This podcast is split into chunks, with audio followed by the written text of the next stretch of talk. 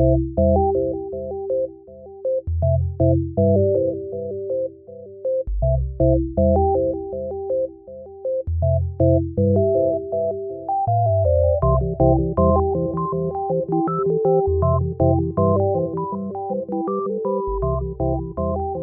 to Manawaker Studios Flash Fiction Podcast. I'm CB Droege.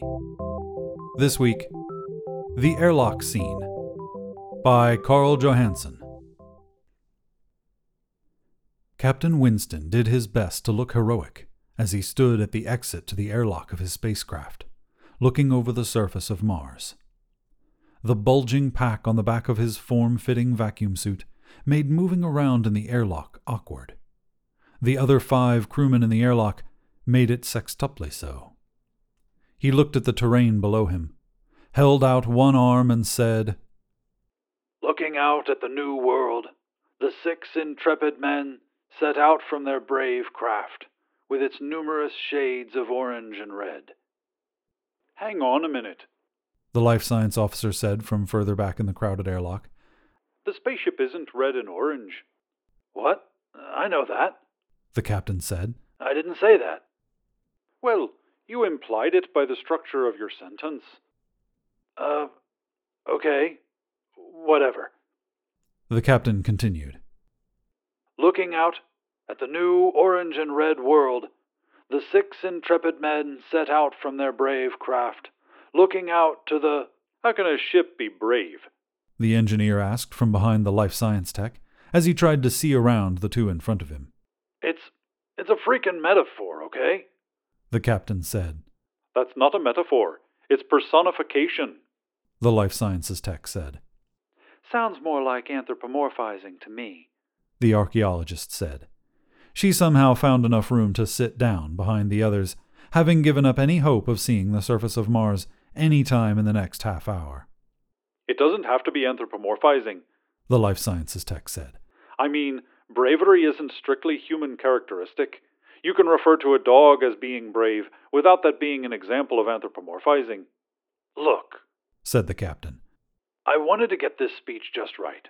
So I showed you all various versions of it since we left Earth orbit months ago, and none of you gave me any feedback ever. Now that we're actually here, you're all getting all pedantic on me. I'm not being pedantic, the life science officer said. He tried to put his hands on his hips, but only succeeded in lightly elbowing two of his crewmates.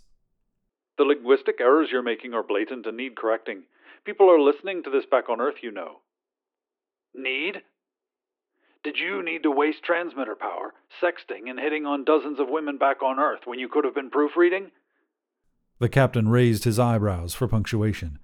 Not that anyone noticed in the dim light of the airlock, with his face shield down. Oh, sure. Announce that to everyone back on Earth. How about letting me get through this speech, okay?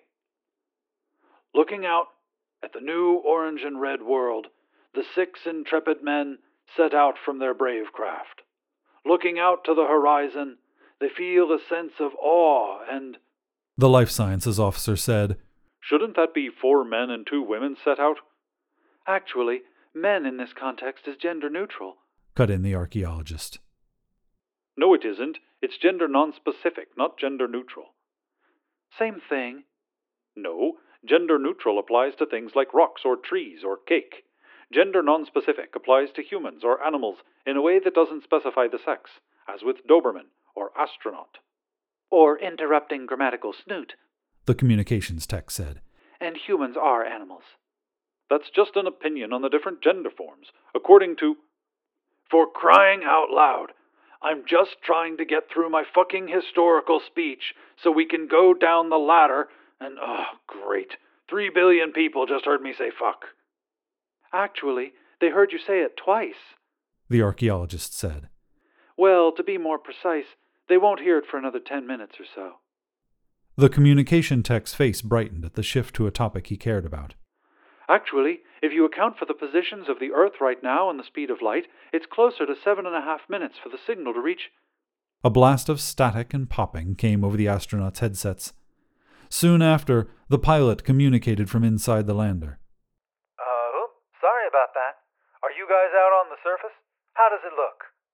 No, We're still in the airlock, the captain said. Clearly, priority one for the first manned expedition to Mars isn't to explore the surface, nor is it to take rocks and regolith samples. Further, it's not to check out the oxygen plant, nor to see if the robot lander has zubrined enough fuel for our return trip back to orbit.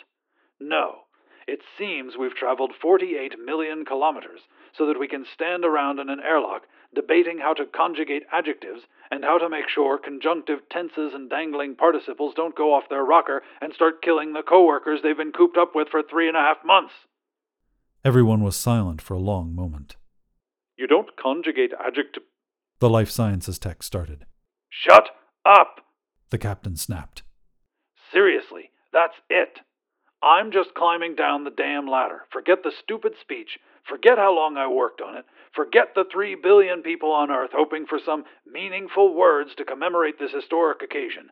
I had some great bit about you all being dedicated explorers, but I would have had to change that to something about being dedicated linguistic fuss budgets, and how great would that sound to folks back on Earth?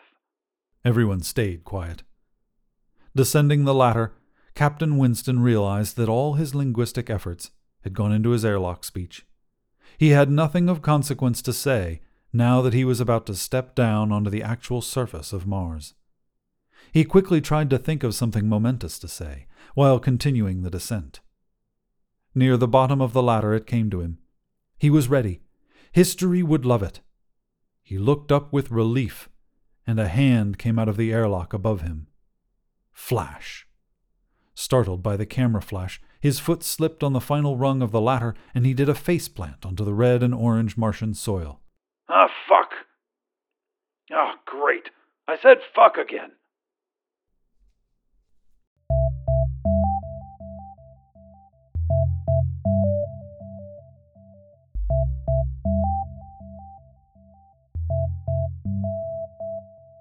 This has been The Airlock Scene written by Karl Johanson, and first published in Polar Borealis. Manawaker Studios Flash Fiction Podcast is supported by patrons on Patreon. Visit patreon.com slash manawaker to find out more. The Flash Fiction Podcast theme song is by Kevin MacLeod. Manawaker Studios Director of DICE is Ben Baston. The podcast is produced, edited, and narrated by me, CB Droege. You can follow me on Twitter at CBDROEGE. Thanks for listening.